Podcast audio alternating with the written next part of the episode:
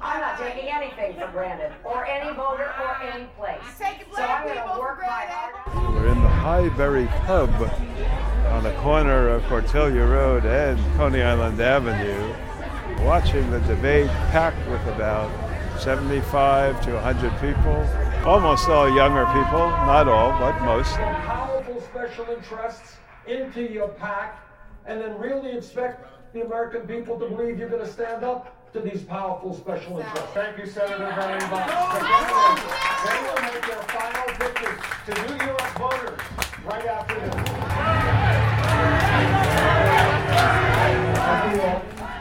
In Brooklyn, New York.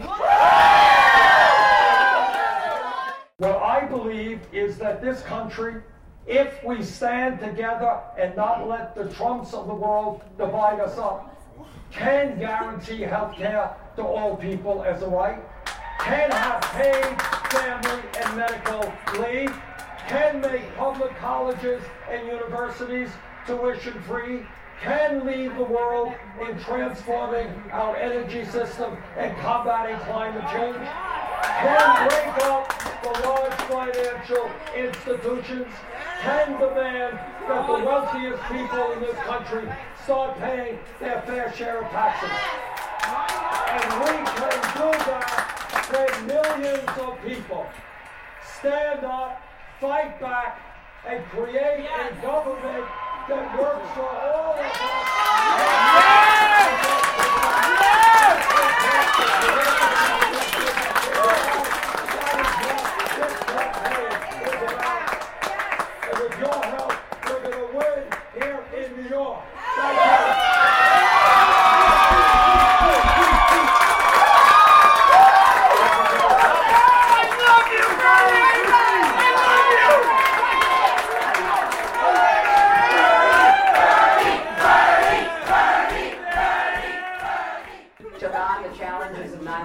Together.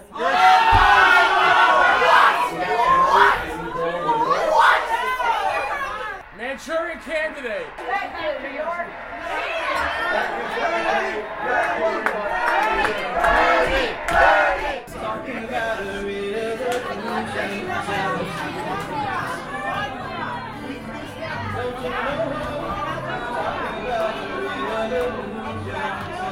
Let me ask you something. I'm with WBAI Radio. Uh-huh. So, what did you think of this whole event? I thought it was great energy, and everyone's really educated about the issues, and that's how they got really frustrated when Hillary was trying to refute things that Bernie was saying. It was just really interesting. Like, to be a Bernie supporter, it's like taking on a responsibility. You have to do your research. You have to be completely educated on everything because you have to defend yourself, because you're always looked at as the little guy. So it's just, it's given me a lot of hope. I always knew Bernie was going to win, but now I know even more, and I'm really excited to vote for the first time on Tuesday. First time. Yeah, I'm really excited. I'm gonna get What's up your at 6 name? a.m. Um, Nicole, Nicole Millman.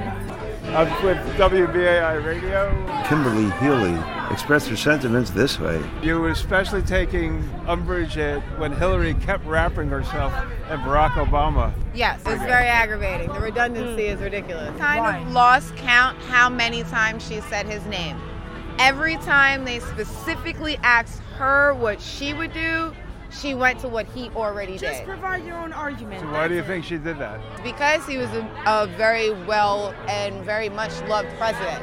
And overall, America loved him. Overall, as far as I as uh-huh. far as I know, yes. She uses his backing to benefit her. But what she doesn't understand, she is not him. We are not going to follow what she says because she repeats what was already said. We already know what you're saying. It was already done. What are you going to do? I want to hear what she's thinking about when she's sitting on her couch by herself. I don't really care about what you did in the Senate. You're no longer part of that. I want to know what you're going to do post November. And don't tell me what you're going to do post November is what Obama's done for eight years. I don't really want to worry about that anymore. We're moving forward. And if all you're going to do is keep repeating what happened the last eight years, that's why there were 50,000 people in Washington Square Park last night. We don't want what happened the last eight years. We want more. We want better. If you can't figure it out, then that's why Bernie Sanders starts talking. I'm from Queens. I reside in Bed-Stuy, Brooklyn now. I've been following Bernie since day one of my political following, which I was 18 years old. I love him. He is the only candidate that has come from the ground up, and he is the only person that I can actually say I have any connection with. What do you think of Hillary's main argument, which she always makes, is that she's a woman and we need a woman but, president? Okay, so my first argument would be that um, being a feminist, the first point of being a feminist is the ability to choose. And when you are given the choice to choose, then you are allowed to choose between a woman or man. So to choose a woman because she simply has a vagina is anti feminist. Lisa Frangello, Brooklyn, New York, Coney Island. I just want to say it was very surprising some of the things that she said, which includes how she changed her position on the minimum wage and also raising the cap on taxable income on Social Security. She apparently came out with these positions brand new in this debate, saying that she supports a $15 minimum wage now. She kind of obfuscated it a little bit by saying, oh, I want $12 federally and then I want a gradual increase. She had never said that before, and now she sort of obfuscated the position by saying, Yes, I was always in support of this. She said the same thing about Social Security.